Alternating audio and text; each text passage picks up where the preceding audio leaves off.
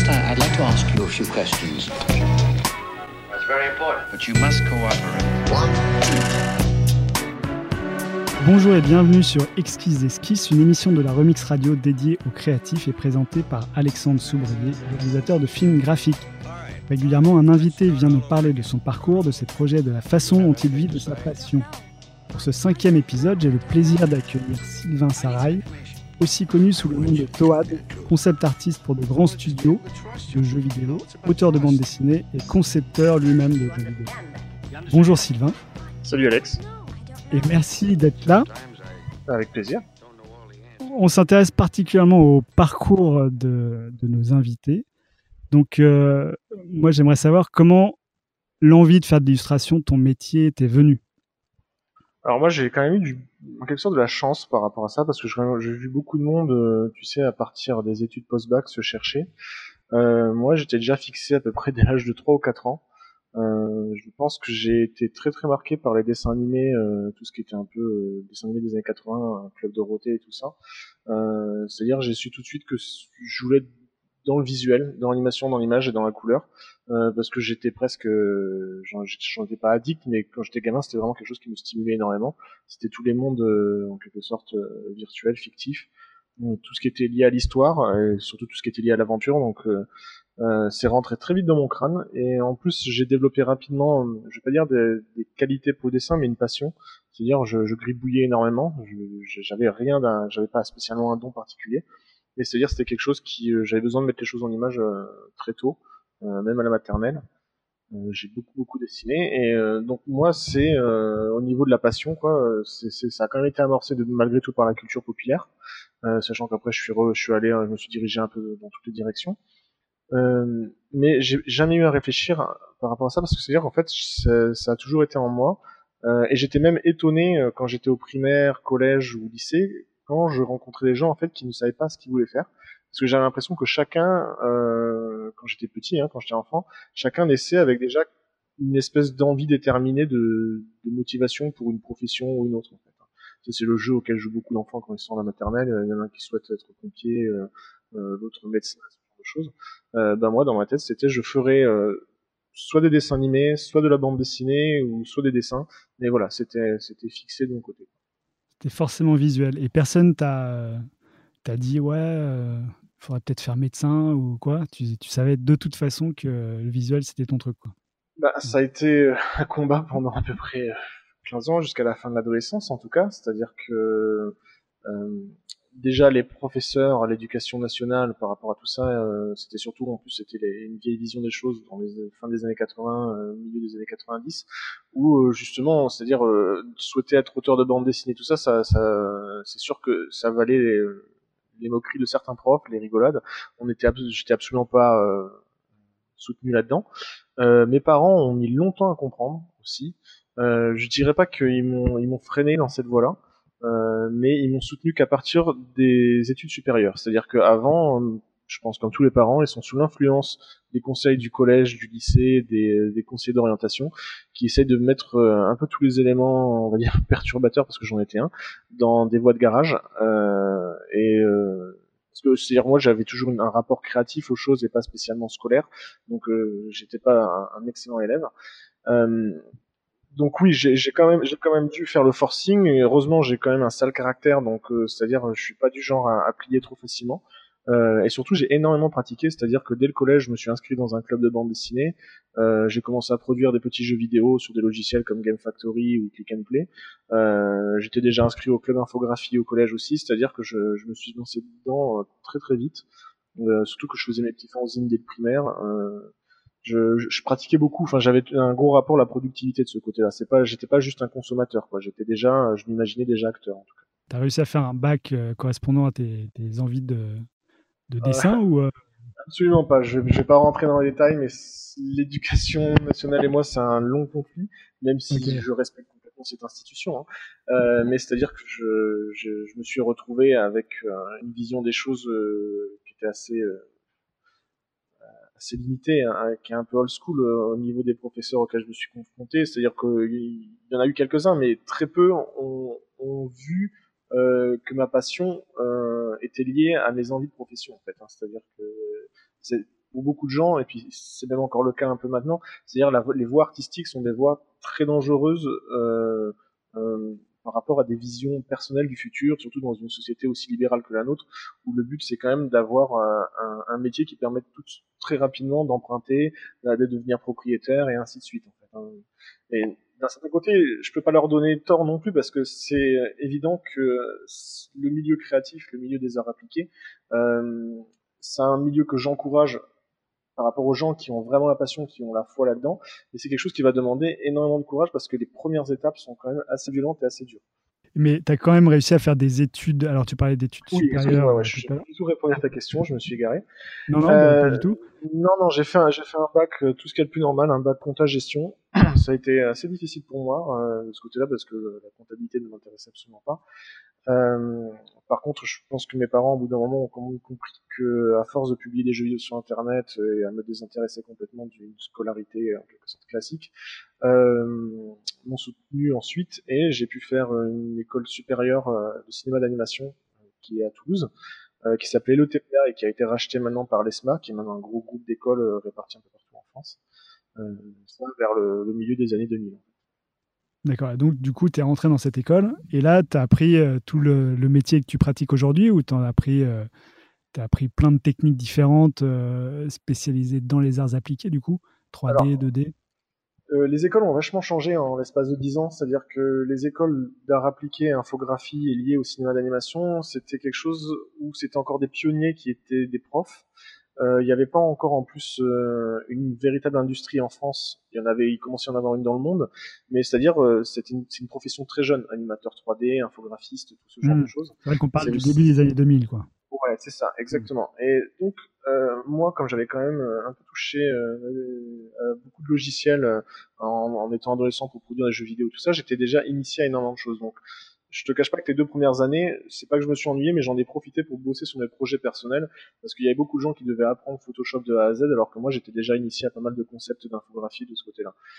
Euh, D'ailleurs, à l'époque, j'ai failli faire une erreur en plus, c'est-à-dire que moi, je, malgré le fait que j'adorais la 3D en au cinéma ou ce genre de choses dans les effets spéciaux ou même les films Pixar. Euh, j'avais, comme je faisais que de la bande dessinée et que je et des jeux vidéo en deux dimensions, euh, j'avais l'impression que j'étais vraiment destiné à faire que de l'illustration. Euh, et je voulais arrêter cette école au bout de deux ans pour me lancer immédiatement en freelance. Et heureusement, dans l'école, on a une initiation à la 3D d'une semaine, ce qui fait que j'ai euh, rajouté une année de supplémentaire à ma formation, qui était la spécialisation 3D et qui là par contre m'a été euh, extraordinairement utile par la suite et là où j'ai appris euh, la 3D de A à Z. Heureusement aussi parce que je suis tombé avec un excellent prof euh, qui était extraordinaire, vraiment didactique, qui nous a enseigné les concepts avec le contexte, c'est-à-dire pas du tout de façon scolaire, vraiment dans des rapports de production parce que lui-même était un travail dans les effets spéciaux, donc c'était vraiment passionnant. Donc oui, au niveau de l'école, je suis un peu mélange d'autodidacte et heureusement j'ai une énorme base de formation 3D. Ok, en fait, tu plus appris par toi-même que dans l'école, mais l'école t'a permis de réaliser tes projets perso, quoi. Ouais, c'est quelque chose que je dis souvent parce qu'en fait, beaucoup de gens sont obsédés à l'idée de choisir la meilleure école d'art euh, d'art appliqué supérieur par rapport à tout ce qui est euh, l'industrie. Ils peuvent essayer de proposer les, profs avec le plus gros prestige ou alors ces écoles, tu sais, qui ont depuis longtemps un prestige comme les Gobelins ou ce genre de choses. Alors que je pense que le plus important, c'est l'école qui offre la meilleure émulation entre les élèves. Parce que de toute façon, les arts appliqués, ça demande une démarche très personnelle et créative et de d'autogestion. Euh, et donc, ça va plutôt surtout être l'ambiance de l'école euh, qui va être décisive. Euh, ça, c'est pas un peu difficile à choisir en amont? Si, si, si, c'est très compliqué. Et des fois, il faut même être acteur soi-même pour donner une bonne ambiance là où on, on se trouve. Euh, après, il y a aussi des, des écoles qui laissent les élèves euh, complètement, euh, c'est-à-dire complètement sans, sans, sans guide, sans, sans direction. Euh, clairement, il y a vraiment des écoles africaines hein, de ce côté-là. Euh, je ne vais pas citer de nom ou quoi que ce soit. Euh, mais euh, je pense qu'il y a, y a une certaine moyenne au niveau des écoles, que ce soit les écoles comme euh, l'école ou ESMA ou ce genre de choses. Euh, elles sont pas se valent pas forcément toutes, mais dans tous les cas, elles offrent un cadre et une émulation créative. Et c'est-à-dire que si on a la foi, on est censé s'en sortir. C'est-à-dire l'école ne sera jamais euh, totalement déterminante pour la carrière de quelqu'un. Et après cette école, du coup, tu, tu as envie de, de, partir en freelance tout de suite ou euh, tu pars, euh, tu, tu, vas te faire embaucher dans un, je crois, dans un cabinet d'architecture, c'est ça? Ouais, alors comme tu dis, j'avais très envie, pas forcément de partir en freelance, mais de partir dans une carrière en quelque sorte d'auteur, surtout par rapport à la bande dessinée, parce que euh, je voyais euh, tout le rapport du travail en commun dans une école, les conflits euh, d'ego, ce genre de choses, euh, qui sont quand même des bonnes choses à apprendre hein, et à gérer. Euh, le, le, travail laborieux de la 3D, des longs rendus qui peuvent planter, euh, tout ce travail très technique euh, m'intéressait, mais en même temps m'effrayait un petit peu si ça devait devenir mon quotidien, comme dans une boîte d'effets spéciaux ou ce genre de choses. Euh, ce qui faisait que j'avais de plus en plus envie de, de repartir vers la bande dessinée euh, et d'utiliser mes bases en 3D pour exploiter de nouvelles pistes visuelles. Et donc j'ai quand même, malgré tout, avant de me lancer là-dedans, j'ai envoyé pas mal de mails à des auteurs de bande dessinée. C'était à l'époque où il n'y avait pas encore de réseaux sociaux et les gens étaient encore joignables, on pouvait les contacter. Euh, et les retours que j'ai eus étaient quand même particulièrement sombres concernant l'industrie de la bande dessinée, sachant que c'est encore pire maintenant. Ouais. Donc, sombre, tu veux dire au niveau de, de, de, la rémunération et de la voilà. façon dont sont traités les auteurs ou? C'est ça. C'est-à-dire que le, en fait, j'ai eu des retours particulièrement aigris. C'est-à-dire que quelle que soit la situation qu'ils me donnent, euh, j'avais l'impression de voir des gens qui étaient, euh, qui en étaient venus à détester leur, euh, leur propre milieu, leur propre travail. Et euh, dans le milieu artistique, c'est une des choses qui me fait le plus peur, c'est de, de, me mettre à détester la chose que je vais faire tous les jours. Euh, bon, sachant qu'aussi les auteurs de, de BD en général, je trouve qu'ils ont quand même une tendance aussi à, à, à, avoir du mal à régler les problèmes qu'ils ont avec les éditeurs et justement à macérer un petit peu dans cette ambiance euh, un peu délicate. On va en reparler euh, tout à l'heure parce que j'ai vu oui, passer voilà, quelques tweets et des choses ouais. comme ça.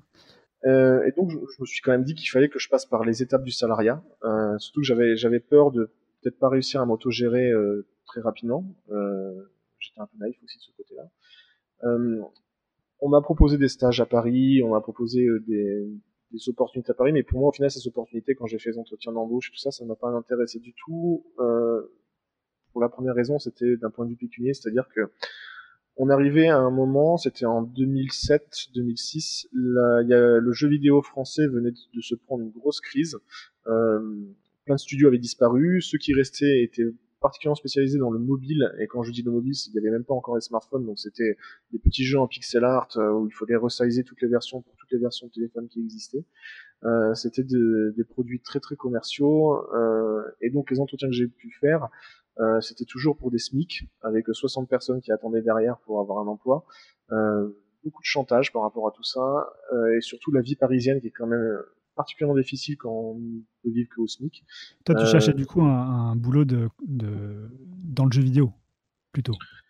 J'avais j'avais aucune euh, je, je privilégiais rien du tout. C'est à dire que je sais qu'il y a des gens qui veulent absolument travailler que dans le jeu vidéo d'autres qui veulent absolument travailler que dans les effets spéciaux.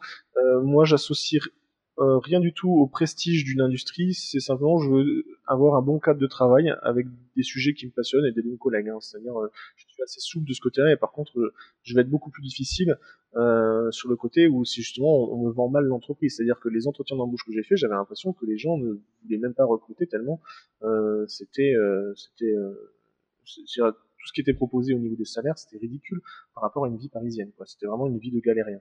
Et je le dis souvent, mais franchement, vaut des fois mieux être au chômage dans le sud de la France que euh, un SMIC à Paris, en fait. Ouais. Je vois ce que Donc, tu j'ai, j'ai, j'ai, j'ai, comme je suis un peu têtu, je suis resté à Toulouse. Euh, et l'avantage, c'est que d'un certain côté, comme tout le monde partait à Paris après les études pour, euh, travailler, j'ai rapidement récupéré un, un travail d'infographiste, un 3D dans un studio d'architecture, où j'ai réussi à justement me faire payer très très correctement. C'est-à-dire j'ai eu un, salaire de jeune ingénieur assez rapidement, surtout que j'ai eu une augmentation assez tôt. Euh, la boîte marchait bien pendant un moment en tout cas. Euh, le contexte était plutôt, euh, enfin c'était le monde du salariat français typique, mais euh, j'ai réussi quand même à faire valoir euh, mon travail et à réussir à, à, pas me faire bouffer par la pression salariale parce que c'est quand même une boîte de 60 personnes. et donc j'ai fait de la, j'ai travaillé dans l'architecture pendant deux ans. Euh, c'était pas super passionnant, euh, ça je dois l'admettre, parce que le, le but quand même c'est euh, on était chargé de modéliser des résidences monnaie de croix un, un peu moches, euh, avec en plus, tu sais, des, des, des, vieux beaux en polo devant, enfin ce genre de choses, euh, le cliché hein, complet. C'est-à-dire les, les, moindres moments où on essaie d'injecter un petit peu de pâte artistique dans ces images d'architecture, le service marketing nous faisait rapidement comprendre que il fallait enlever euh, ce ciel argenté et rajouter tout de suite un ciel bleu hyper vif complètement saturé. Ouais, on a l'impression qu'il y a un espèce de style dans les images d'archi. ah ouais, complètement. Et c'est un peu dommage parce qu'en fait, au niveau de l'élégance, euh, des fois tu peux réussir à avoir un bâtiment moche, mais tu peux réussir à bien le, montrer si justement t'es pas en train de le barder de petits personnages tout autour, euh, d'espèces d'arbres vert fluo, tu vois.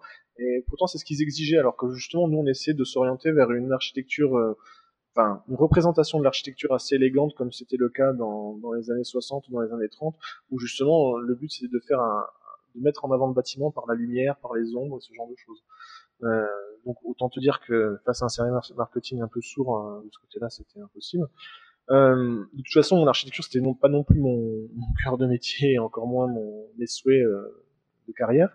Euh, J'avais régulièrement envie de, de, de, reprendre ma liberté, mais de toute façon, j'étais quand même correctement payé, et euh, j'ai eu le quelque sorte, je sais pas si c'est de la malchance ou de la chance, mais c'est-à-dire l'entreprise a, a, fait faillite. Euh, je ne vais pas rentrer dans les détails parce que c'est une histoire très complexe et compliquée du côté de l'entreprise.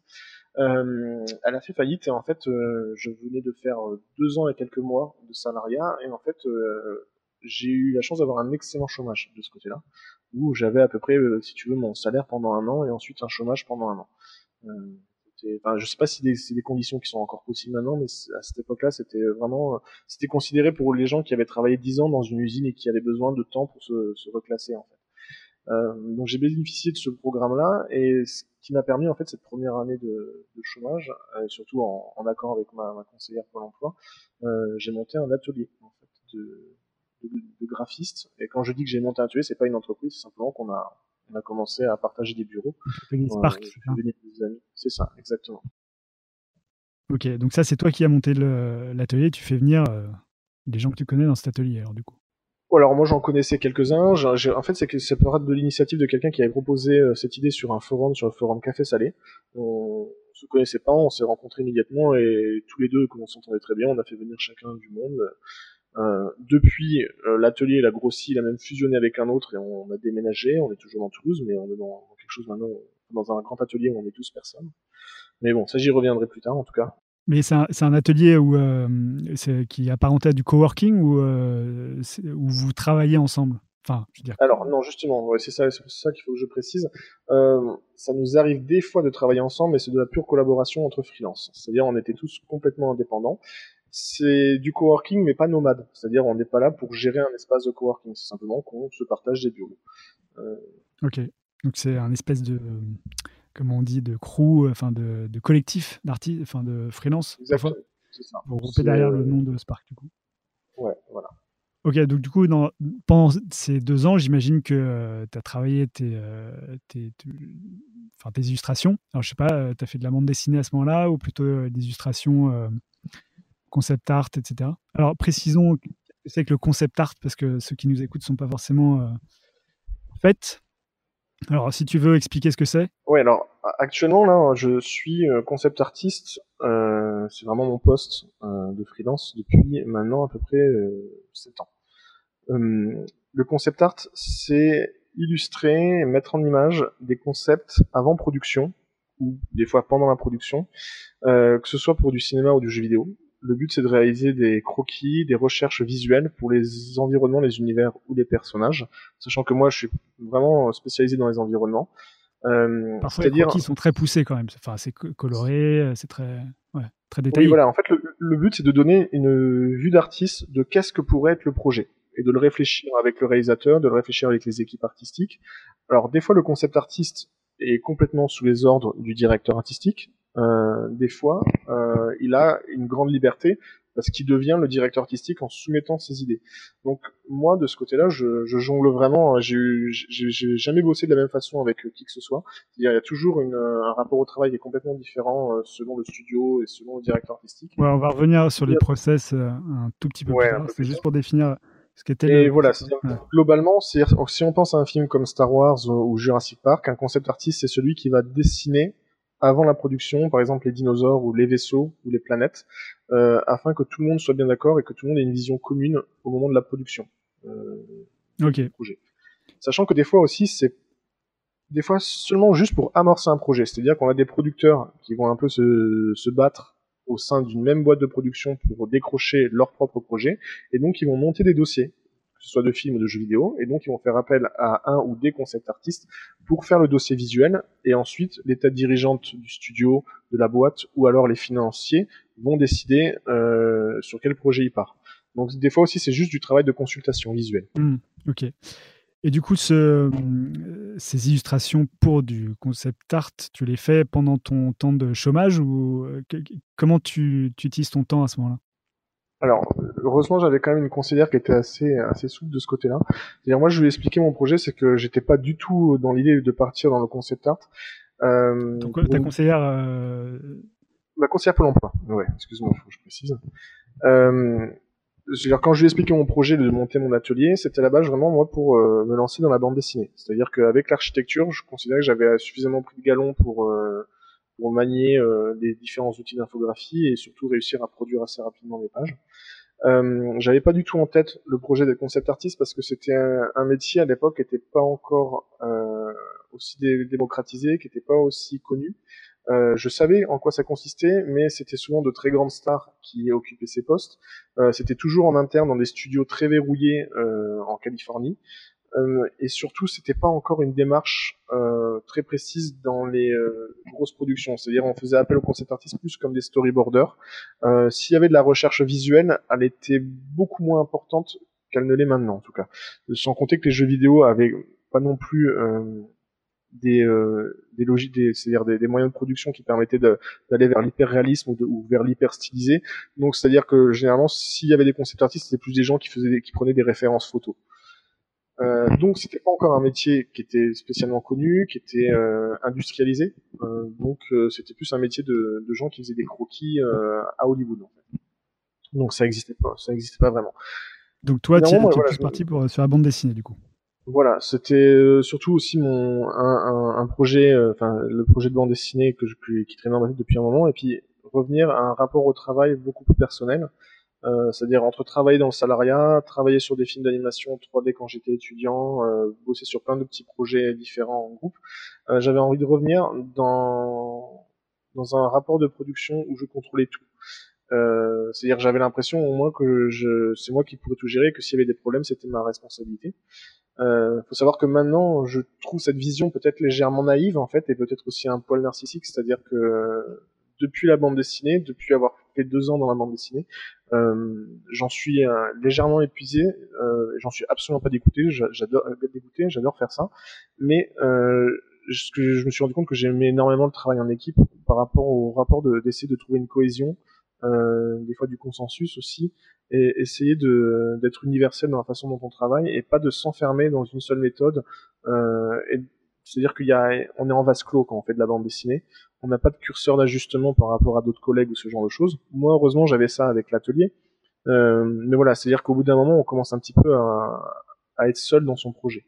Euh, et au niveau de la motivation, ça peut être un peu dur. Toi, tu as choisi aussi de l'auto-éditer, alors on va y revenir. Ce qui fait que euh, tu pas un, directeur d'édition, de, ou je sais pas comment on appelle ça, qui puisse te dire oui, ça c'est pas mal, ça c'est compliqué. Du coup, euh, c'est sûr que tu te retrouves vraiment encore plus avec toi-même que si tu avais été au sein d'une entité de production. Ouais, mais alors l'auto-édition, justement, c'était pas forcément quelque chose que je souhaitais exactement. Hein. C'est-à-dire ça, ça a été plus un, choix par défaut, mais en même temps qui était malgré tout euh, initié par les étranges rapports que j'ai eu avec les éditeurs. Euh, C'est-à-dire que j'ai, comme n'importe quel auteur de bande dessinée, j'ai envoyé mon dossier euh, à, de nombreux éditeurs. Alors évidemment, il y a la plupart des retours, j'avais pas de réponse ou des fois c'est des retours négatifs. J'ai quand même eu des retours intéressés. Pardon? Ces, ces, dossiers, tu les envoies euh, après avoir commencé quelques planches euh, pendant ton, ton chômage, c'est ça?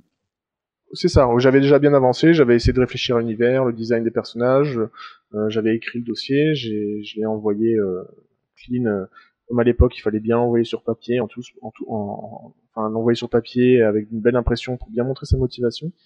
Euh, j'avais fait les choses dans les règles. dans tous les cas, je me comprends tout à fait que le projet ne convienne absolument pas à un éditeur.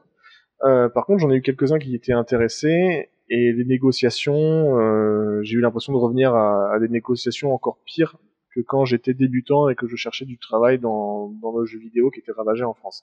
C'est-à-dire c'était ridicule ce qu'on me proposait au niveau de la rémunération. C'est-à-dire au niveau des pages, on approchait les 50 euros par page, qui peuvent certaines demander 3 à 4 jours de travail. Euh, le milieu de la bande dessinée était un moment en fait où euh, tout le monde courait après les éditeurs pour se faire éditer, euh, sachant que c'est peut-être encore le cas maintenant. Moi, j'ai un peu plus de distance avec tout ça, mais c'est-à-dire que euh, j'avais la sensation qu'ils se considéraient, beaucoup d'éditeurs se considéraient comme des grands princes par le fait de déjà accepter d'éditer l'auteur, c'est-à-dire la rémunération c'était quelque chose de complètement accessoire, ce qui est pas vraiment dans mon caractère de façon générale. Euh, c'est pas une question d'avoir une vision pécuniaire de la vie, c'est une question aussi du rapport de respect au travail. Je trouve qu'il y a beaucoup de gens qui le mélangent, c'est-à-dire que qui mélangent le rapport au prestige avec ce qu'il leur faut réellement pour manger en fait. Hein. Donc j'ai vu beaucoup de gens aussi parmi mes collègues, parmi mes confrères, accepter des situations assez épouvantables, mais pour avoir le prestige d'être chez un éditeur ou d'avoir une situation qu'ils considèrent comme validée par la profession. Du coup, tu te prends ces refus euh, des éditeurs de bande, enfin ces refus ou ces, négociations qui n'aboutissent pas. Et du coup, tu arrives à la fin de ton chômage, du coup, il faut, faut commencer à, penser à quelque chose qui puisse être rémunérateur, euh, non? Voilà, ouais. Donc, j'avais quand même, un... enfin, je suis pas quelqu'un qui suis trop dépensier j'avais quand même eu pas mal d'argent euh, en travaillant dans l'architecture. Quand je dis pas mal d'argent, c'est que j'avais bien économisé. Euh, j'avais encore quand même de quoi vivre. Je m'étais donné à peu près 4 ans pour, euh, pour ce projet. Euh, donc moi je me suis lancé dans l'auto-édition pour euh, auto-éditer le premier tome de ma bande dessinée, sachant que j'en avais quasiment dessiné trois tomes à ce moment-là et que tout était publié en ligne gratuitement. Ah oui, tu avais déjà dessiné, colorisé les trois tomes à, à cette époque.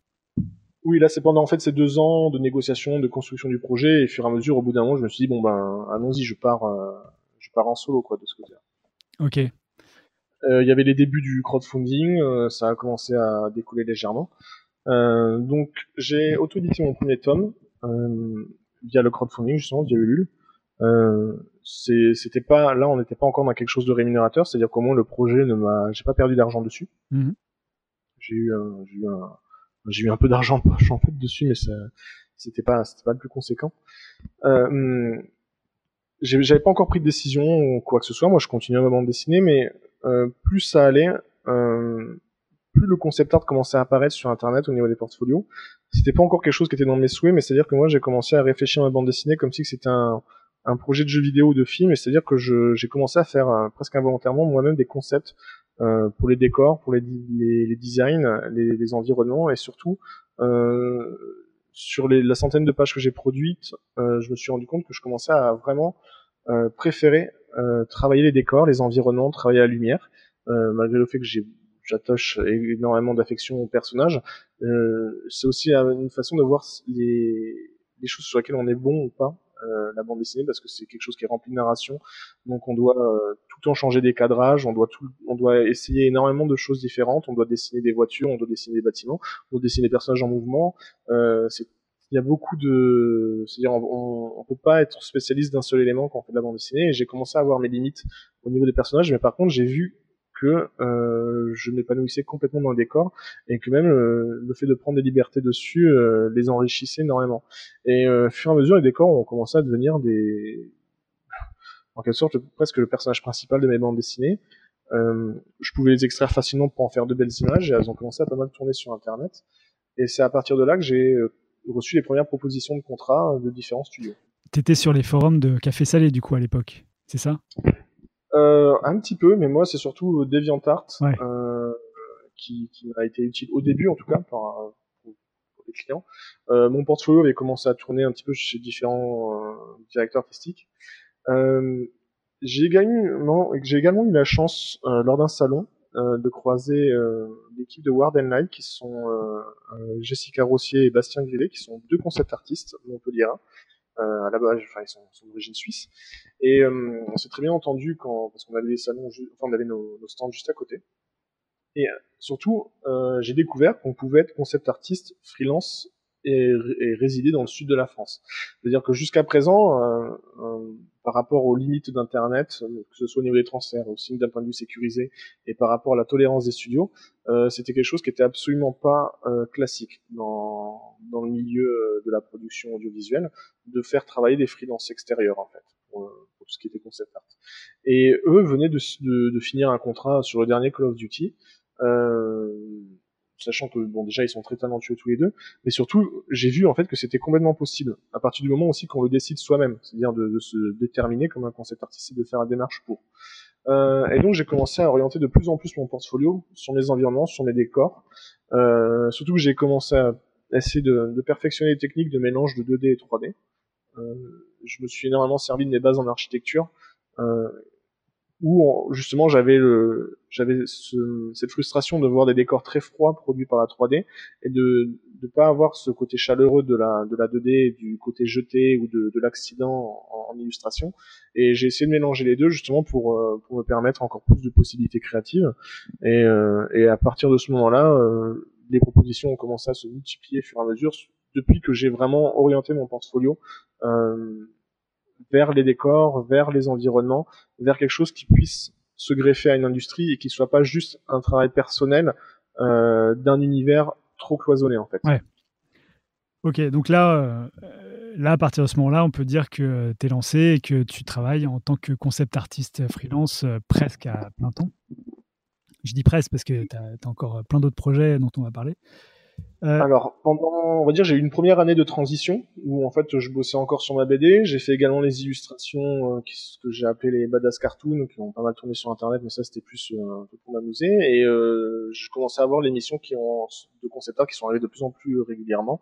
C'est-à-dire au départ j'étais à mi-temps dessus, au bout de six mois j'étais j'avais euh, les deux tiers du temps où j'étais euh, je, je, tombais du concept art toute la journée et euh, à la fin de l'année j'étais voilà 100% concept artiste ou illustrateur, hein, c'est-à-dire quand, quand je dis concept artiste, c'est-à-dire je pouvais également fournir des, des, des illustrations de production, euh, ça change pas grand-chose dans tous les cas.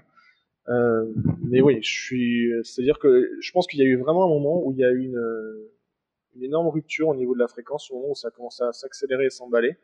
Euh, je pense que c'est peut-être aussi avec l'arrivée du site ArtStation. C'est-à-dire moi je pense que je fais partie des, des, des, des plus jeunes inscrits sur le site. Euh, les portfolios ont commencé à tourner rapidement et il y a aussi peut-être un cadre, hein, c'est-à-dire que moi en ce moment j'ai énormément de demandes, je suis, je reçois des mails tous les jours de propositions différentes. Je dis pas que c'est forcément à cause de mon talent, je pense que c'est plus à, cause de la viralité de mon portfolio. Je suis peut-être arrivé des fois à des bons moments euh, au, bon endroit. Euh, et aussi, il y a aussi peut-être un, travail quand même dans, dans mes illustrations qui fait que les choses sont un peu universelles et touchent un peu tout le monde. Mais euh, voilà, je suis arrivé au moment où ArtStation était en, en plein décollage. Euh, et surtout, il y avait un site de concept art, je crois que c'était conceptart.org, euh, qui là où il y avait toute la profession, tous les directeurs artistiques qui venaient euh, piocher leur talent, qui s'est craché. C'était un site ukrainien. Je ne sais plus pour quelle raison. Je crois qu'il n'y avait aucune explication, mais le, le .com a fermé du jour au lendemain, faisant disparaître en fait des milliers et des milliers de pages de forums qui servaient en fait de portfolio à de nombreux artistes. Euh, donc, euh, c'est-à-dire que les compteurs se sont remis à zéro euh, pour une grosse partie de la profession, ce côté-là. Euh, je suis arrivé au bon moment avec ArtStation. Euh, les choses ont commencé à devenir virales de ce côté-là. je me rappelle que je commençais à avoir des, des, trucs en discussion sur avec différents studios. Je faisais des petites missions pas forcément euh, ultra bien rémunérées, mais qui étaient déjà gratifiantes. Et puis euh, un soir, c'était un vendredi soir, j'ai reçu une proposition de Psyop, qui est un, une grosse société de production audiovisuelle californienne, euh, et ils m'ont envoyé un message en me disant qu'ils voulaient bosser avec moi et ils voulaient savoir si j'étais disponible maintenant. Et quand je leur ai demandé euh, qu'est-ce qu'ils estimaient par maintenant, ils m'ont dit là, tout de suite. et euh, donc je leur ai dit ok, mais c'est le week-end, donc ce sera 500 euros jour. Euh, enfin, j'ai tenté un, T'as augmenté tes tarifs sur le week-end. Week ouais, j'ai augmenté mes tarifs parce que je sentais qu'il y avait urgence en plus il fallait que je travaille le week-end. Et euh, dès les heures suivantes, je suis reparti à mon atelier, euh, c'est-à-dire très tôt le matin, euh, pour, pour produire un maximum d'images. C'était pour une pub pour le Super Bowl. Euh, et à partir de là, euh, je pense que cette réactivité et euh, c'était comme une, une, confirmation au niveau du métier. Puis Psyop sont revenus plusieurs fois vers moi, et au fur et à mesure, c'est les studios de jeux vidéo, et ainsi de suite. Ouais. Et euh, cool bouche à oreille a fait le reste. Et... Ouais, voilà. C'est-à-dire que je pense que sur les premières étapes, si on, si on se donne à fond sur les premières étapes et qu'on fait preuve de professionnalisme en rendant les choses en temps et en heure, avec une espèce de souplesse artistique, c'est-à-dire de ne pas se braquer quand il y a des corrections, et surtout aussi essayer de... C'est un travail d'empathie, de bien comprendre euh, ce que souhaite l'interlocuteur, surtout quand il est anglophone et que ça passe que pour par trois lignes de brief en anglais.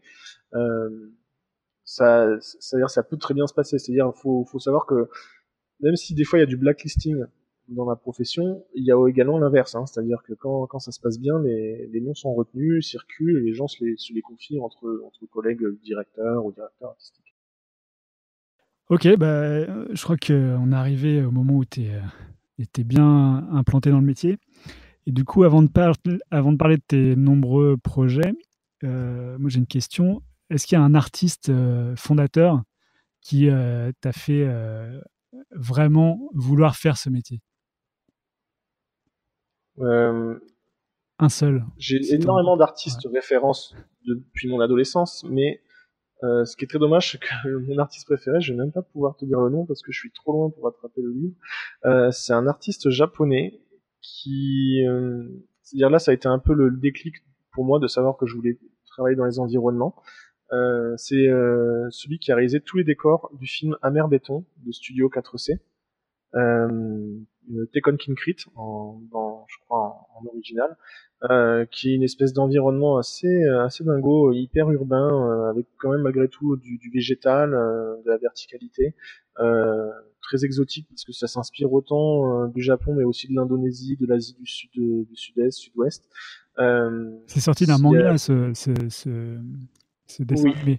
Du coup, est-ce que c'est le même qui dessine je, Enfin, je sais pas.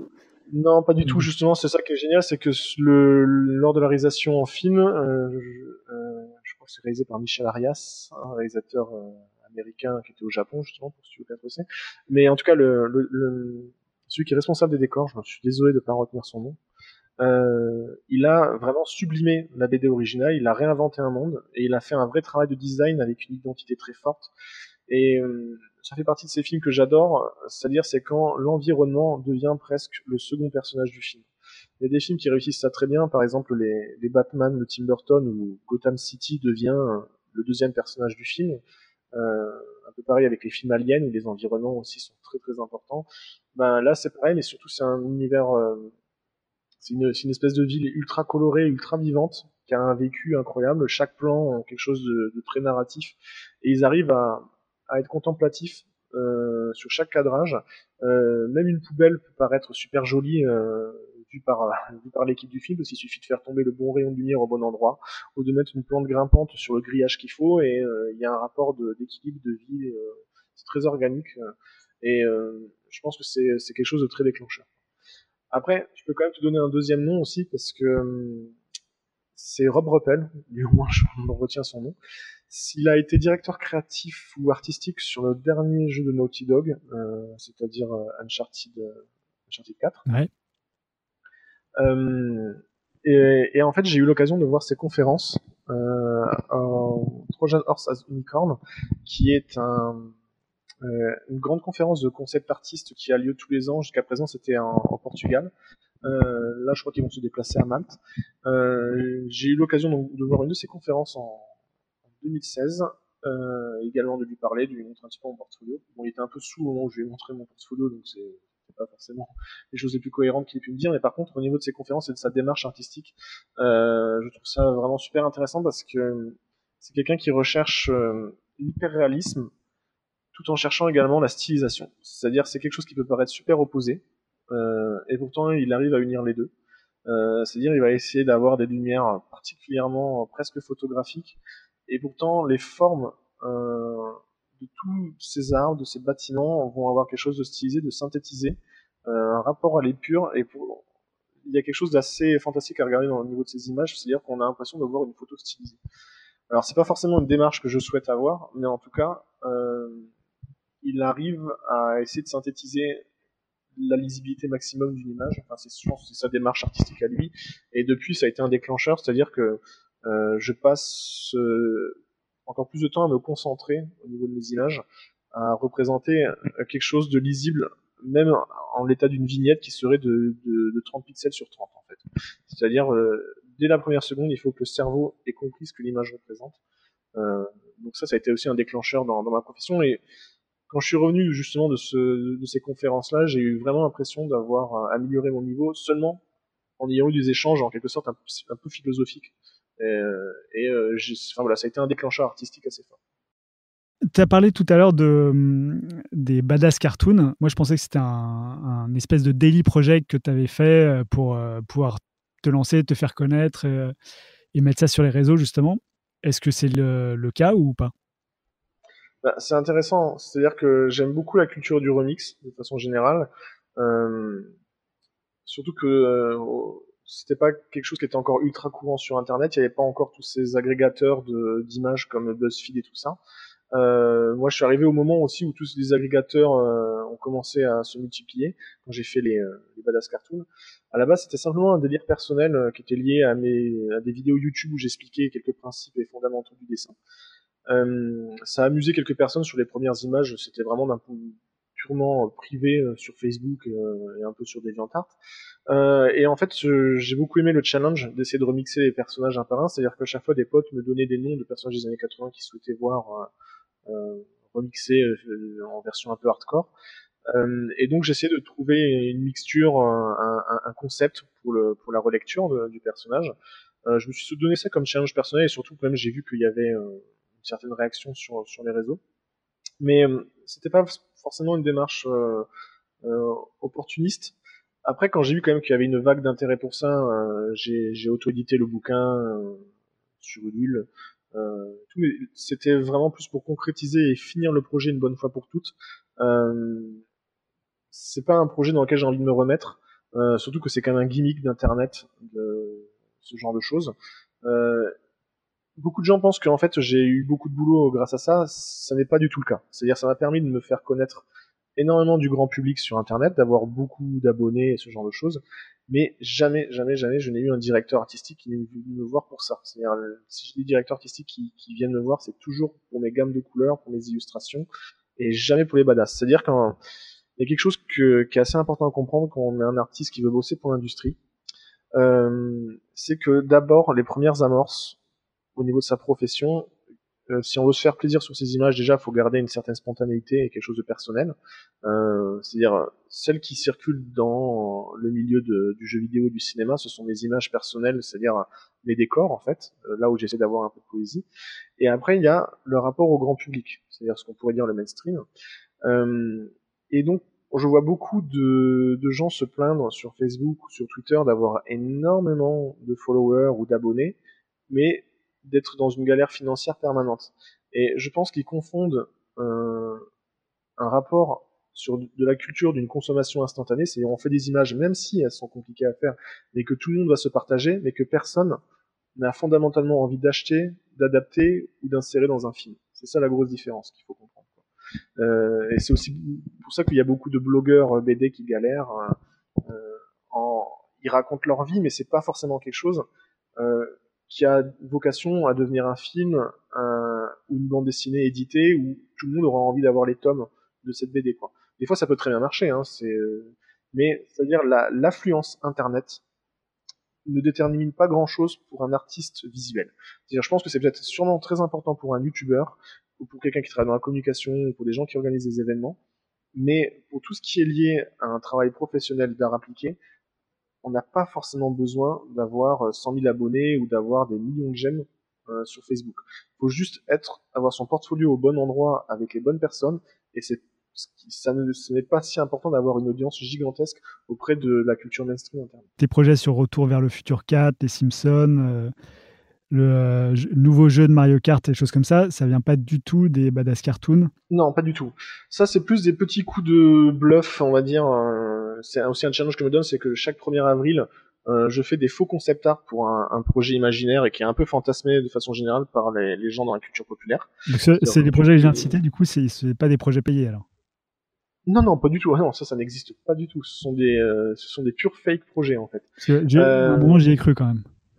Il faut que Non, mais t'es pas le seul. Il y a encore des amis à moi qui me demandent des suites de ces projets-là euh, sans avoir assimilé euh, que c'était faux. Par exemple, quand j'ai commencé à balancer des images de d'un faux Mario en mode euh, aventure créé par Naughty Dog, c'est-à-dire à la Uncharted, j'ai eu des gens dans les studios de jeux vidéo même qui m'ont dit tu devrais faire attention à ne pas diffuser les images parce que Naughty Dog n'ont pas annoncé le jeu. Euh, enfin voilà, c'est les gens ils ont vraiment pris les choses au sérieux. Et c'est justement aussi le challenge pour moi, c'est-à-dire que si ça paraît crédible, c'est-à-dire que c'est euh, réussi. Du coup, ça rejoint un peu les badass cartoons. En fait, c'est badass cartoon mais amélioré quoi. c'est-à-dire qu'avec des environnements euh, tels que tu le fais en tant que concept artiste, et... parce que les badass cartoons, ils, ils rejoignent plus le côté bande dessinée, illustrativement. les badass Carnout, c'est plus une idée rigolote, quel que soit l'aboutissement visuel de la chose, alors que euh, quand je fais ces, ces, faux concept art de 1er avril, c'est plus, ça tient plus de l'ordre du fantasme, c'est-à-dire euh, euh, on rêve d'une suite, ou on rêve d'un remix de ça, on rêve de le voir refait d'une autre façon, et euh, j'essaye de, de, de, montrer un minimum en image, en image ce que ça pourrait donner. Donc ça, ça, ça montre aussi d'un point de vue euh, c'est-à-dire, d'un point de vue professionnel, pour être directeur artistique, c'est assez important parce que ça montre comment on peut se greffer à un projet, euh, lui redonner une personnalité, lui redonner un coup de polish, en fait, d'un point de vue euh, d'une modernité visuelle. Donc, euh, c'est aussi un challenge rigolo. C'est-à-dire que si on est, euh, on veut travailler dans le concept art et qu'on n'a pas encore de boulot et qu'on veut démontrer son travail, on n'est pas obligé de partir dans un délire complètement personnel. On peut justement s'amuser à essayer de prendre un gros projet d'industrie euh, et essayer de le moderniser et de montrer qu'est-ce qu'on pourrait montrer comme valeur ajoutée, exactement comme le font les graphistes quand euh, ils s'amusent à refaire toute l'identité visuelle d'une marque de A à Z euh, pour montrer qu'est-ce que ça pourrait donner si eux, avec leur personnalité et en donnant, euh, en injectant un peu de modernité et de d'éléments contemporains, qu'est-ce que ça donnerait? Une espèce d'exercice euh, personnel, euh, plaisir quoi, en plus de, de, ce que tu peux faire au quotidien quoi. Bah, c'est ça, c'est un challenge et en même temps c'est très amusant et je pense que ça amuse aussi le, public euh, euh tout en donnant euh, un certain coup de projecteur d'un point de vue du côté des tout ce qui est de la direction artistique. Mmh. Alors on va parler de ta bande dessinée puisqu'on a déjà pas mal parlé. Est-ce que là, elle est finie puisque il y a trois tomes qui sont en ligne, dont les deux premiers sont finis avec 13 épisodes et le dernier il y a 6 épisodes dont le dernier vient de sortir, je crois. Ou, euh... oh non, il est sorti il y, a, il y, a, très longtemps. Il y a très longtemps. Il y a, ouais, il y a 4 ans, 5 ans, je crois. 4 ans ou 5 ans, euh, du coup. Ouais, ouais. Okay. Je suis pas du tout à la page, du coup, sur ce, celui-là. Mais alors, est-ce qu'il y a eu un espoir pour qu'elle soit, soit finie? Et est-ce que tu, tu sais combien de temps ça te prendrait de finir les tomes? Parce que j'ai lu que tu voulais pas annoncer le nombre de tomes qu'il y aurait sur la série pour pas spolier un peu la fin. Alors c'est un, aussi une grande souffrance de mon côté, hein. c'est-à-dire mais je suis obligé de mettre ça en hiatus pour ouais. le moment. Je compte absolument pas abandonner. C'est normal parce que tu, ça, oui. si tu mets 4 jours pour faire une planche, du coup aujourd'hui euh, tu peux plus trouver le temps pour faire le. Pour, pour Alors déjà maintenant je serai un peu plus rapide et je changerai mes méthodes de production aussi. Euh, parce que le travail aussi de concept artiste et travailler avec énormément de studios, ce qui est intéressant, c'est qu'on apprend aussi à faire quelque chose de bien en peu de temps. Euh, C'est-à-dire, à force, on commence à avoir des mécanismes, on commence à avoir une visibilité immédiate de ce qu'on va faire et de son planning. Euh, c'est pour ça qu'il faut se garder toujours un peu de temps de recherche et développement pour trouver toujours de nouvelles techniques qui vont nous faciliter la tâche.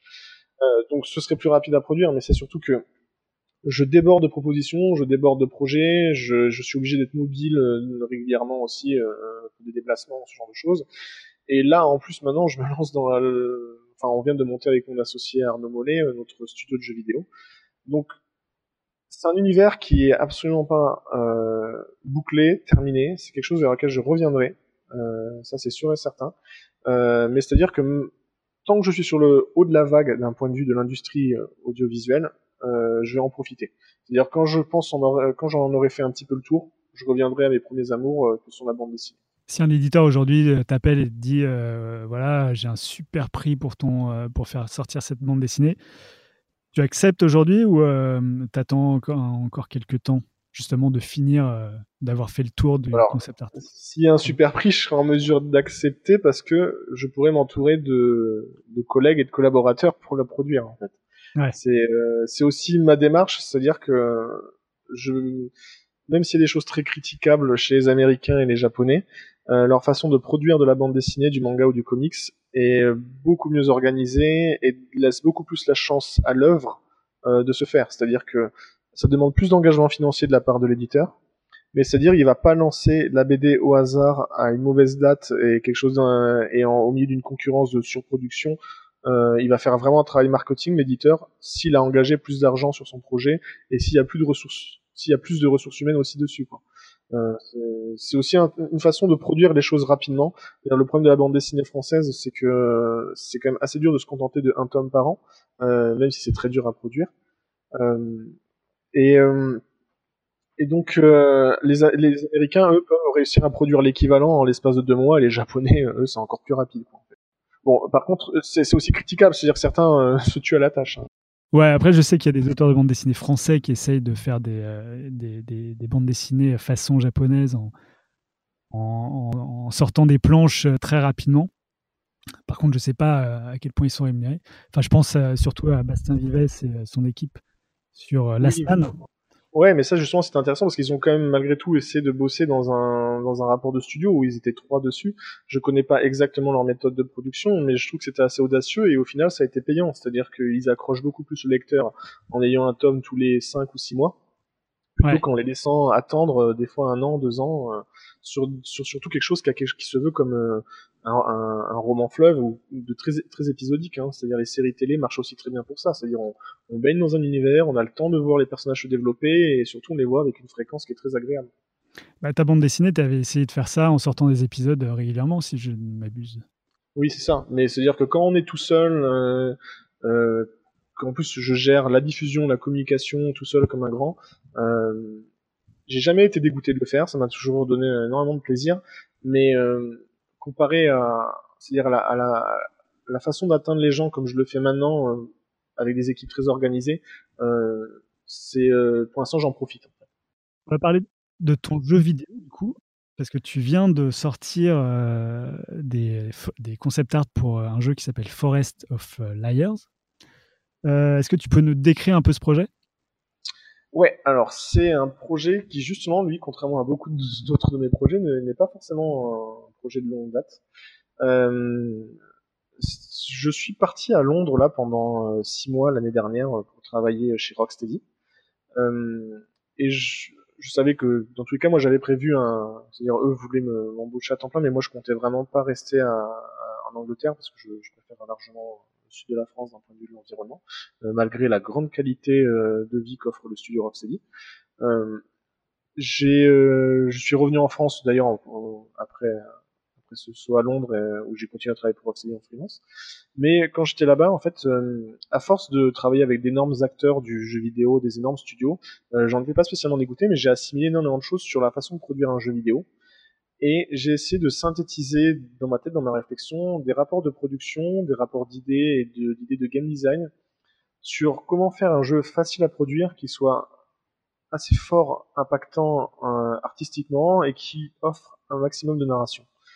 Donc, euh, j'ai réfléchi pendant plusieurs mois à essayer de concevoir un principe de jeu euh, qui me permettrait d'être euh, l'artiste principal et qui me m'offrirait la possibilité de réaliser la plupart des décors euh, très facilement, euh, sans passer par des chaînes de production hyper compliquées euh, en 3D ou ce genre de choses.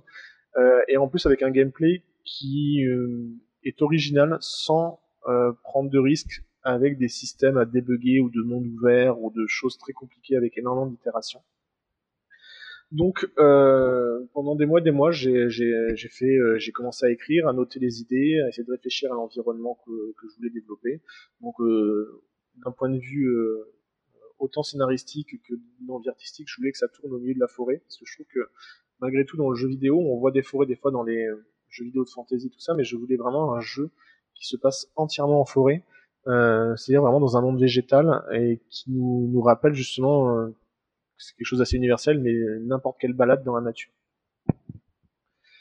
Donc, euh, quand je suis revenu de Londres, euh, j'avais ça en tête, j'ai commencé à esquisser des trucs sur mon temps libre. Euh, on a terminé un contrat avec Rocksteady, et là, je me suis dit que c'était l'occasion justement de passer euh, à l'étape supérieure, en quelque sorte, dans ma carrière, c'est-à-dire de monter mon propre studio de jeux vidéo. Je m'entendais très bien avec un de mes collègues d'atelier qui est Arnaud Mollet, qui est un game designer en freelance et qui est également prof à, à l'ESMA.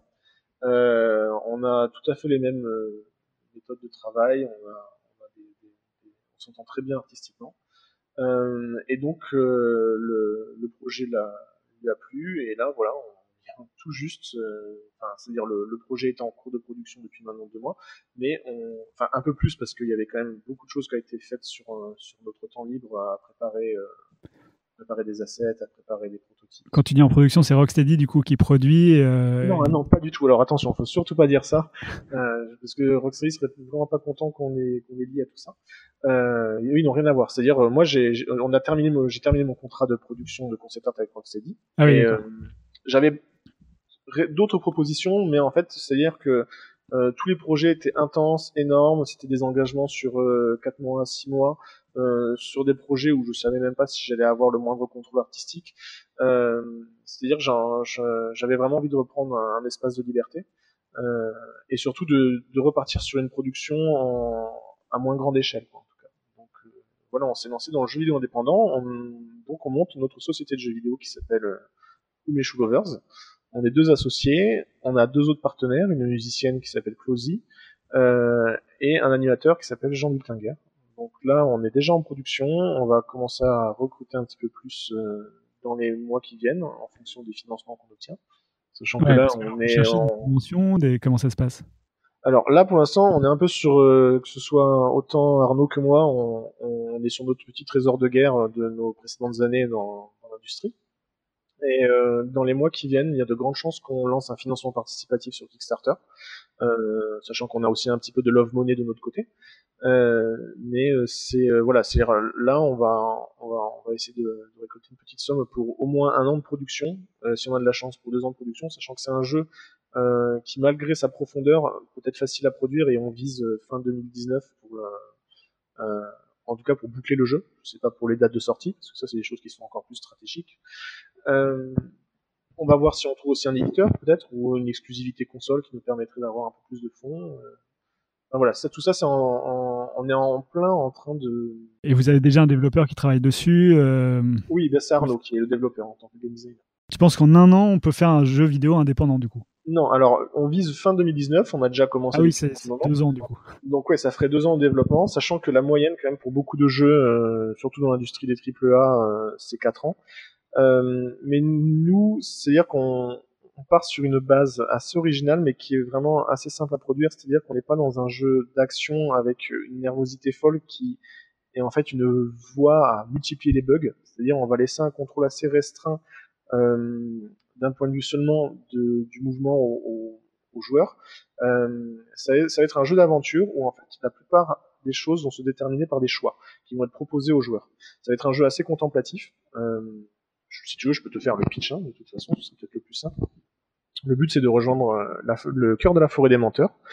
On est toujours, euh, on incarne toujours une héroïne qui aura toujours un nom et une petite backstory différente qui va être un peu générée par rapport à des tas de, de, de textes qu'on a prévus à l'avance. Euh, et donc, euh, faut rejoindre le cœur de la forêt des menteurs où il y a un mystérieux secret qui s'y trouve que personne n'a jamais résolu. Certaines personnes estiment que ce serait un nouveau continent, d'autres que ce serait euh, euh, euh le plus gros trésor au monde, d'autres la réponse euh, philosophique à toutes les questions.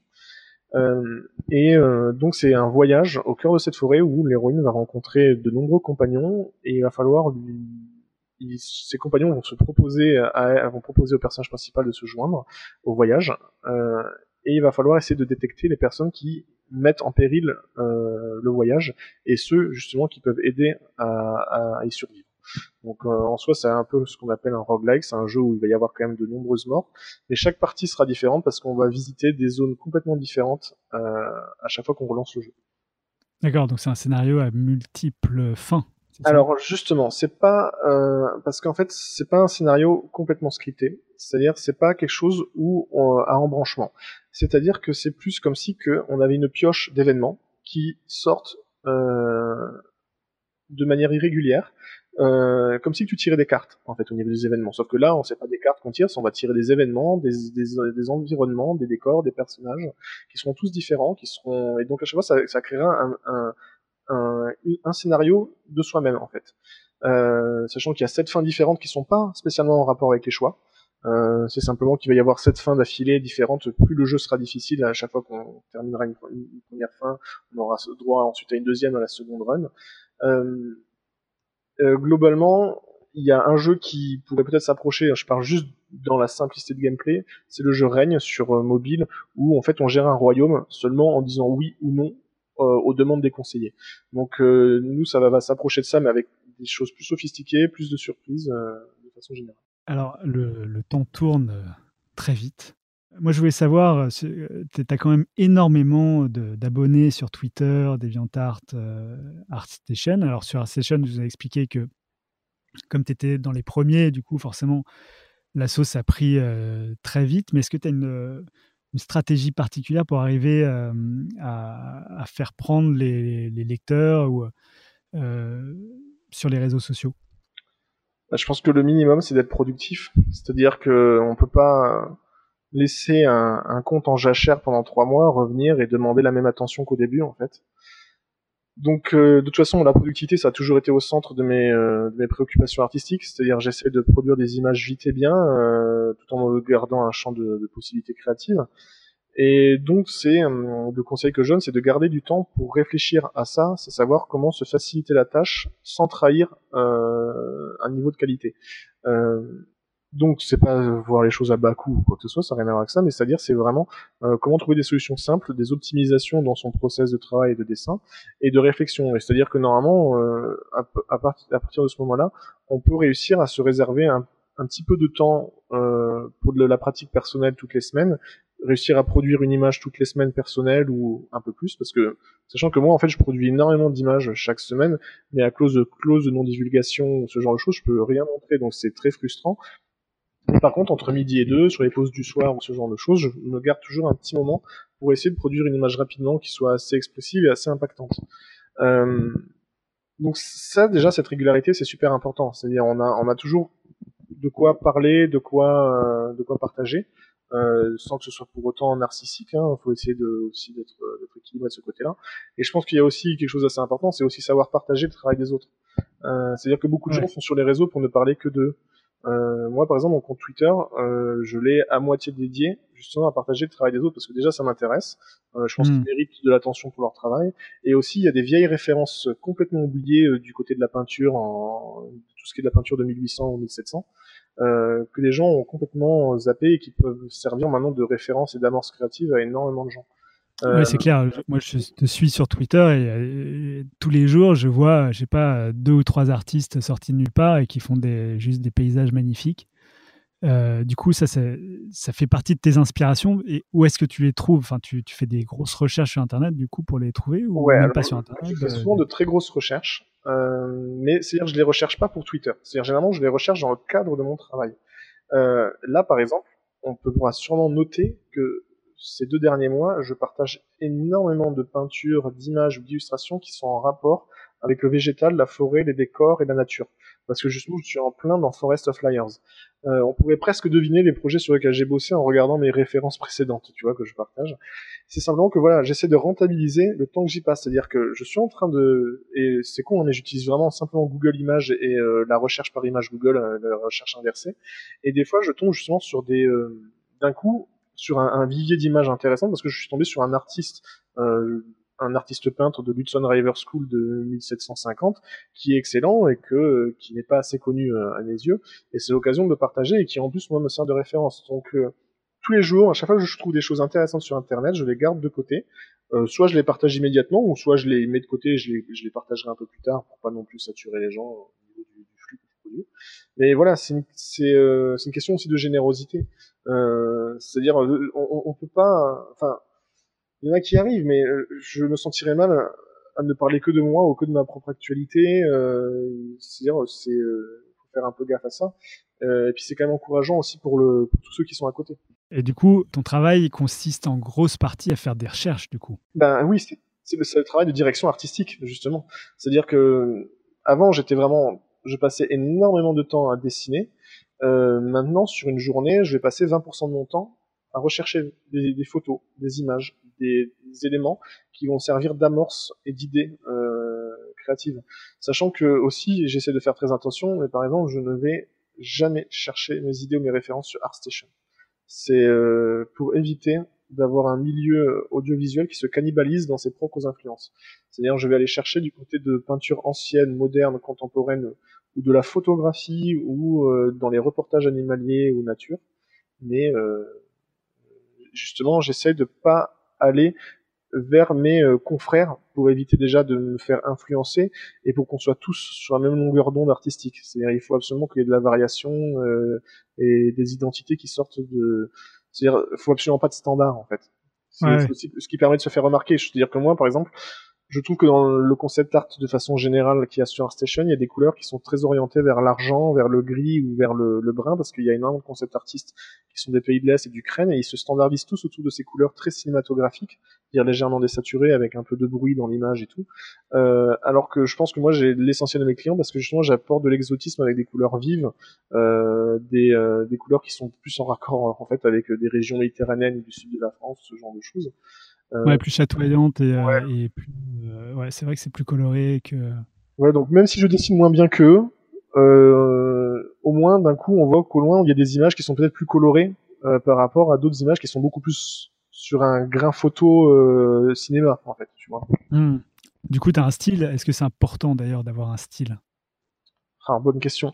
C'est-à-dire que jusqu'à présent, moi, je voulais un style quand je faisais la bande dessinée, et plus j'ai cherché, non pas à le faire disparaître, mais à simplement chercher l'exercice de la synthèse, de savoir représenter les choses avec une lecture euh, immédiate, euh, avec quelque chose qui communique de façon universelle. Euh, j'ai dissipé mon style bande dessinée, mais j'en ai créé un autre qui est peut-être justement plus accessible, qui est peut-être moins influencé par de la bande dessinée ou des choses qui sont peut-être trop généralistes. et j'en ai forcément, on a tous, on a tous une vision du monde différente et on le retranscrit différent sur sur papier ou sur tablette ou sur Photoshop. Euh, mais ça doit absolument pas être une obsession chez un artiste. C'est-à-dire, c'est pas quelque chose qu'il faut aiguiser en fait. Hmm. Faut aiguiser, ça vient naturellement, quoi. C'est le comment? Ça vient naturellement.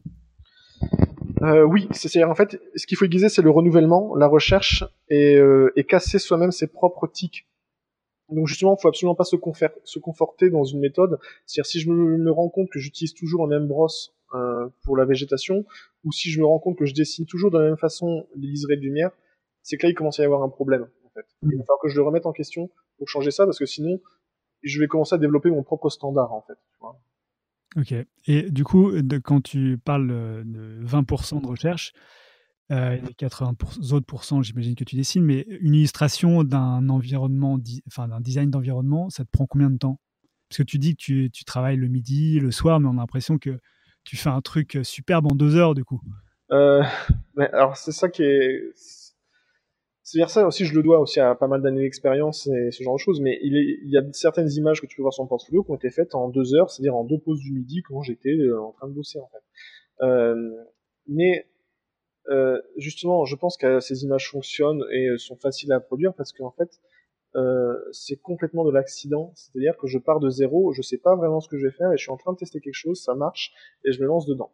Alors que par contre, quand on me donne un brief et que, par exemple, quand ça concerne un film ou un univers très particulier avec une charte graphique, avec quelque chose en plus qui va devoir être produit par des centaines d'artistes différents, des infographistes 2D, des infographistes 3D, un metteur en scène, là, on a des milliers de contraintes qui arrivent.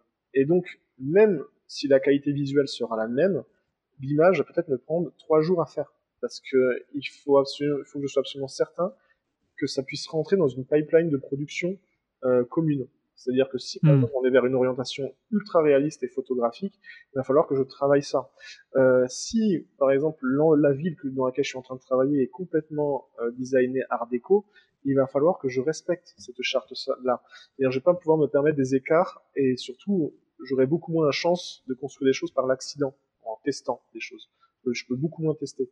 Donc ça demande plus, c'est pas forcément un travail de précision au niveau des détails, mais plus un travail de précision dans ce que je vais euh, décider de représenter. Et là, je peux pas laisser libre cours euh, à l'improvisation. Et donc c'est euh, ça qui est, qui est, assez compliqué quand je reçois des demandes de devis de clients qui me demandent euh, combien pour une illustration. Je leur dis parlez-moi du projet d'abord. Parce que si ça concerne des chevaliers avec des codes de mailles très précises, avec des références historiques, ça va devenir complètement différent. Euh, le prix va être beaucoup plus cher. Et parce qu'il y a du détail justement là-dedans. Enfin, quand oui, tu parles de code de mailles. Non, mais c'est ça. Ou des fois, même si on, je représente pas les codes de mailles précisément, il va y avoir des références. Il va falloir que c'est des soldats anglais ou ce sont des soldats euh, saxons. Enfin, tu, tu, vois tout ce genre de choses.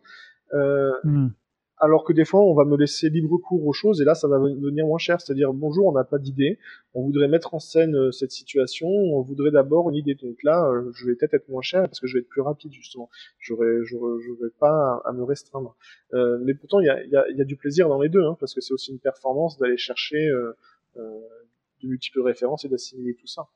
ça te permet de te renouveler aussi, j'imagine. Mais globalement, les, la plupart des studios l'ont bien compris et ne demandent pas des prix à l'illustration, mais demandent simplement tarif journalier. Ils savent qu'une illustration peut mettre des fois deux semaines à être fait, comme elle peut être bouclée dans l'après-midi. Et ça, tu le sais en amont ou euh, tu, au bout de deux semaines, tu dis ah bah finalement euh, j'y ai passé deux semaines au lieu Ah, d'une journée. C'est quand même des standards quoi, mais euh, il y a des moments où ça va ça va se ralentir parce que le directeur créatif est très compliqué. Il, est, il, a, il a une vision très sophistiquée des choses et, il veut, et donc euh, on est on est obligé d'essayer de se mettre à la place de son cerveau pour comprendre ce qu'il a dans la tête, tu vois. Alors que d'autres vont être beaucoup plus simples et ils vont arriver avec des milliers de références. Tu vas comprendre immédiatement ce que tu dois faire et là ça devient plus simple. Donc c'est euh, c'est très dur d'avoir une- un prix standard pour tout ça. Ouais, t'as pas de process défini pour tout le monde, ça change à chaque, euh, à chaque demande. En fait. Exactement. Et c'est exactement pareil dans la production d'une image, c'est-à-dire que des fois il va y avoir des images où je vais faire que de la 2D, d'autres où je vais faire un peu de photo bashing et je vais repeindre par-dessus, et d'autres où je vais utiliser. Alors, explique ce que c'est que le photo bashing. C'est tu prends une photo et tu, euh, tu, tu peins par-dessus. C'est ça. comme tu je remixe. Ça, je prends pas une photo, j'en prends 30 et je vais à partir de bouts de texture, de mélange d'un, d'un, d'un, c'est-à-dire d'un élément de premier plan et ce genre de choses, je vais tout. Ouais, tu recomposites ouais, le truc. Ça, exactement. Et Ouais. puis après, je vais repeindre par-dessus. Enfin, et sinon, de façon générale aussi, je peux très bien utiliser la 3D et donc je peux utiliser la 3D de façon très primaire pour faire des cubes et pour faire la perspective d'un bâtiment, ou alors carrément, je vais designer le bâtiment en 3D de A à Z, euh, peut-être pas au niveau jusqu'au jusqu'au point de faire le, le verrou de la porte, ce genre de choses, mais euh, voilà, je vais euh, je vais au moins avoir une belle perspective, je vais me faire un petit rendu euh, photographique dessus pour pouvoir ensuite tout repeindre. Donc Là, tu fais du 3D bashing du coup. voilà, exactement. Et des fois, ça va venir carrément d'autres choses. Tu vois, je peux même pas te dire parce que des fois, je vais utiliser un autre soft qui n'a rien à voir avec tout ça. Euh, je, des fois, ça va partir d'un truc vectoriel. Et euh, c'est pour ça que c'est assez frustrant pour moi quand on me demande un, mon tutoriel pour montrer comment je fais une image de A à Z. Ben, j'en ai plein en fait. C'est-à-dire que ça va dépendre de la production dans laquelle je suis. Tu m'as l'air du coup hyper productif puisque tu, tu fais tes, tous tes projets dans la journée, tu travailles entre midi et deux, le soir, etc. Est-ce que tu es confronté à la page blanche? J'ai pas vraiment l'impression, mais euh, Jamais. Je... C'est-à-dire, je peux avoir la page blanche dans, dans la façon où j'ai une idée, mais je galère à la représenter, et c'est une souffrance. C'est-à-dire, t'as as quelque chose dans la tête et t'essaies de l'illustrer, et tu le fais, euh, tu recommences dix fois ton, ton image, le cadrage ne va jamais, ou les couleurs ne sont jamais bonnes. Mais par contre, le fait de pas avoir d'idée du tout, ou de pas être inspiré, euh, je, je croise les doigts, mais j'ai encore jamais eu ce problème. C'est, euh, le fait que tu fasses de la recherche, du coup, te- te- t'invite à euh, prendre des pistes, etc. Ou est-ce que vraiment c'est Non, juste l'idée déjà là au départ et tu essaies par la recherche de, de, de- de la représenter Non, visuellement? t'as tout à fait raison. C'est justement, je pense que le passer son temps à énormément de regarder de références, en fait, ton cerveau se crée une bibliothèque géante. Et quand quelqu'un te dit, euh, voilà, on va essayer de faire un jeu euh, qui se passe en 1910, euh, mais au moment de la colonisation en Asie, euh, et ben d'un coup, tu repenses à un peintre de ce moment-là, en fait. Ou d'un coup, tu repenses à un film que tu as vu, tu vois, qui traite cette période-là. Et, euh, et d'un coup, ça devient des amorces. C'est-à-dire tout de suite, au moins, tu sais que tu as ta gamme de couleurs, ou des fois même, tu as carrément le cadrage qui te vient en tête immédiatement. C'est-à-dire, tu repenses à un cadrage complètement contemporain euh, que tu avais vu dans une expo d'art moderne, mais qui d'un coup, tu te dis, tiens, si j'y mettais un design asiatique dessus, ça marcherait tout de suite. Quoi. Et t'as pas peur du coup de, de, de refaire des trucs qui ont déjà été faits euh, sur ces choses-là? Parce que si tu penses à un truc et que tu, tu, tu visualises déjà, est-ce que tu fais d'autres recherches pour essayer de te, te détacher de cette vision que tu as au départ pour essayer de recomposer un truc ou Tout le temps, je remets quand même la, la chose en question avant d'avoir esquissé au bout de 5 minutes. Euh, C'est-à-dire, Ouais. des fois, je suis parti sur un cadrage vertical, et bien d'un coup, je vais me dire, tiens, je vais tester en horizontal, et en fait, je me rends compte que ça marche dix fois mieux. Je pars en horizontal, je commence à déplacer les éléments, et en fait, ça n'a plus rien à voir au bout d'un moment, et pourtant, ça marche quand même. C'est-à-dire, je, je laisse aussi vachement libre cours à l'accident. C'est-à-dire, je laisse les choses se faire d'elles-mêmes, euh, comme si qu'en fait, tu sais, tu, tu tires des dés plusieurs fois jusqu'à avoir deux fois, deux fois six, tu vois. Ben, c'est un peu pareil avec Photoshop où je vais euh, redéplacer mes calques encore et encore jusqu'à que d'un coup je trouve la solution qui marche. Et alors justement, comment tu sais qu'une œuvre est achevée? Enfin, qu'u- qu'une illustration, euh, tu l'as finie, ça y est, tu peux l'envoyer au client. Alors là, c'est du pur feeling. Euh, Il y a aussi un rapport de flemme, hein, Tu peux toujours mettre des détails à fond. Euh, ouais, mais justement, moi je suis quelqu'un de très impatient et c'est peut-être justement mon problème, c'est que on pourra jamais me demander une illustration avec 3000 détails, avec toutes les brins d'herbe peints.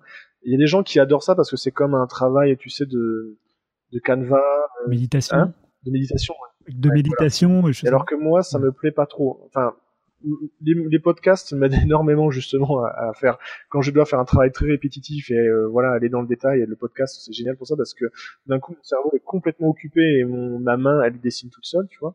Mais euh, c'est quand même le travail créatif que je peux faire.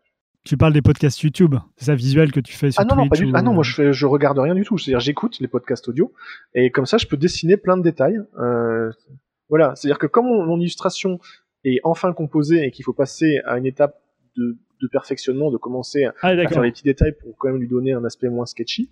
Euh, là, je vais me mettre un podcast. Euh, je vais complètement m'échapper dans le podcast d'un point de vue euh, mental, et ma main va travailler toute seule à faire tous ces détails très répétitifs qui sont au final assez industriels, tu vois. Comment est-ce que tu, vois, tu te vois dans, dans 10 ans? Est-ce que tu penses faire toujours du concept art? Alors, on a un peu répondu tout à l'heure parce que tu penses revenir à la BD un jour, etc. Mais peut-être que tu as un projet à long terme? D'être épanoui hein, et je le suis déjà donc euh, je suis assez content hein, de ce côté-là c'est-à-dire j'ai essayé d'organiser euh, mon environnement de travail euh, mes amis mes collègues ma vie ou ce genre de choses de façon à, être tout le temps dans un dans une dynamique qui me plaît j'arrive pas du tout à savoir de quoi seraient fait les opportunités hmm. ce... mais tes envies peut-être plus que les opportunités puisque bah, en fait, euh, je suis déjà en train de, de, de réaliser une envie euh, assez spontanée en montant euh, un, studio de jeux vidéo avec un associé. Euh, peut-être que j'aurai une idée folle peut-être plus tard. Tout ça, c'est aussi, ça dépend des fonds, mais je suis quand même assez patient par rapport à mes envies. Donc, je, je m'écoute. mais ça, c'est quelque chose, c'est une question qui est hyper dure à répondre pour moi parce que je, je n'en ai aucune idée, mais j'ai quand même du mal à m'imaginer autre part que dans une région où il fait pas chaud quoi. Et moi je veux rester dans un environnement chaud et agréable, euh, lumineux euh, et euh, surtout dans, dans, bonne compagnie. c'est ouais, le plus important. Je, je, suis pas du genre à courir après les studios, malgré le fait que j'adore collaborer avec eux. mais c'est-à-dire que c'est c'est la, la, qualité de vie qui prime pour moi. Euh, quel que soit la, le prestige ou l'importance du projet, c'est c'est-à-dire c'est un, un, rapport personnel au travail qui est et on n'a pas tous le même, hein, de toute façon, chacun a des désirs différents. Il y en a qui veulent absolument travailler sur Star Wars, c'est le rêve de toute une vie. Euh, moi, c'est pas du tout quelque chose que je vise. Euh, euh, par contre, que mes œuvres circulent, ça déjà, ce serait quelque chose. Euh, enfin, c'est déjà un petit peu le cas, et j'en serais encore plus ravi si ça s'étend un peu plus. Qu'elles restent, que tes œuvres restent dans la. Ouais, je sais pas, je sais, je sais pas si je suis dans le délire des, des auteurs qui veulent marquer l'histoire, mais c'est. Euh, non, déjà, déjà, si je peux le, le, le, le, voir de mon vivant et même si ça disparaît après, c'est, ce sera déjà pas mal, quoi. Et du coup, la réussite, c'est, c'est quoi pour toi? C'est euh, d'être épanoui. Vraiment, le, le mot épanoui est super important. C'est, euh, c'est-à-dire que t'es pas en souffrance pour essayer d'obtenir ton but. C'est-à-dire que euh, le voyage vers la destination est super importante et il faut que ce soit super agréable, quoi. C'est, euh, c'est plus le voyage qui est important que la destination. Ouais, je crois que moi, la, la réussite, c'est plus quand tu es heureux de te lever tous les matins. Euh, Qu'est-ce que tu dirais à des gens qui ont envie de se lancer, euh, soit dans le concept art ou dans, euh, dans l'illustration ou dans même une passion qui les habite? D'être super patient. Parce que c'est-à-dire que beaucoup, en fait, on a, je, je, sens que plus ça va, plus on a un rapport à, à des exigences de, de l'instantané, en fait. Hmm. Et c'est-à-dire que les, les, je sais pas si ça cause des réseaux sociaux, mais c'est-à-dire les gens veulent très rapidement euh, les, les, fruits de leur travail, euh, ce qui peut paraître normal, mais les gens veulent des fruits de plus en plus gros euh, par rapport à cette espèce d'obsession de la réussite de tous les gens qui veulent percer sur les réseaux sociaux, à la télé, euh, en musique ou ce genre de choses, euh, alors que justement ça demande énormément de patience et surtout il faut aussi se donner les moyens d'y réfléchir, d'être stratégique. donc quelle que soit l'industrie qui vise, surtout dans le milieu des arts appliqués, faut qu'ils prennent le temps de l'observer pour comprendre comment ça fonctionne, autant d'un point de vue financier que d'un point de vue du rapport au travail, que d'un point de vue de, d'un point de vue humain aussi, et aussi que eux-mêmes réfléchissent à qu'est-ce qu'ils aiment faire au fond d'eux, parce que je vois aussi beaucoup de gens qui adorent tellement les jeux vidéo, qui veulent en faire, mais ils comprennent pas que c'est pas du tout la même activité de consommer un jeu vidéo que de le faire. C'est-à-dire ils ont beau avoir beaucoup de culture, ils ont beau adorer ça, c'est-à-dire au moment où il faut passer à l'étape euh, peut-être très laborieuse, tu vois, du développement en programmation ou alors euh, du travail musical ou des, enregistrements audio ou du dessin, euh, là c'est tout autre chose, alors qu'ils préféraient peut-être un travail beaucoup plus euh, tranquille et quotidien qui soit beaucoup moins stressant en fait. Donc euh, c'est aussi de réfléchir à qu'est-ce que quel est le cœur de l'activité qu'on va faire 8 heures par jour ou 7 heures par jour ou, ou 5 heures par jour si on a du bol dans les prochaines années. Quoi. Ok, et alors ma dernière question, c'est est-ce qu'il y a un livre, un film musique ou autre objet culturel qui t'a marqué ces derniers temps Ouais, je vais encore un peu trop redondant, mais je vais encore parler du studio 4C. C'est le film Mind Game. Euh, pourtant, je l'ai vu il y a longtemps. Euh, il est, euh, il est sorti en DVD en France. Il a été, il, il, est, il est jamais sorti au cinéma, mais on peut facilement le trouver sur internet ou le commander en DVD. C'est un film d'animation très intéressant parce qu'en fait, ça traite, c'est une vision fantasmée de d'une prise de conscience d'un auteur de bande dessinée. et donc, quand j'étais au, en, je l'ai vu au moment où j'étais en train de terminer mes études d'art appliqué. Et en fait, j'ai eu une espèce de confirmation philosophique sur le fait qu'il fallait qu'il était très important de s'écouter soi-même euh, et surtout aussi de pas avoir euh, un rapport euh, narcissique à la réussite, euh, c'est-à-dire de quand même penser à soi et à son entourage euh, avant de vouloir absolument concrétiser une œuvre, de vouloir absolument rejoindre un studio ou de vouloir marquer au fer rouge le monde de l'art avec sa production. Et, euh, donc ça a été quelque chose qui a été très important pour moi parce que j'avais des fois aussi un peu du mal à suivre mes camarades de classe qui étaient tous dans une vision euh, assez scolaire et et, euh, des choses quoi. Mais euh, et euh, enfin c'est aussi un film qui est artistiquement incroyable parce qu'en fait il y a énormément de techniques d'animation différentes utilisées. L'histoire est pleine de métaphores. c'est un film qu'on pourrait voir des dizaines de fois en remarquant des détails et en voyant un peu plus de subtilité scénaristique, mais qui est déjà une excellente première expérience juste pour le premier visionnage. Euh, C'est-à-dire ça, j'ai l'impression d'avoir retrouvé ma philosophie de, vie et artistique en un seul film euh, dedans. Enfin, j'ai, c'est aussi un réconfort de savoir qu'il y a des gens qui ont une vision similaire euh, du monde euh, quand on se sent des fois un petit peu seul par rapport aux autres où on comprend pas très bien leur démarche alors que soi-même on, on, essaie de s'investir d'une certaine façon dans, dans son art. Bah écoute Sylvain, merci beaucoup pour cette discussion plus longue qu'à l'habitude mais fort passionnante. Avec plaisir. Bah, je dis au revoir mes auditeurs. Très bientôt. You know me. You know me.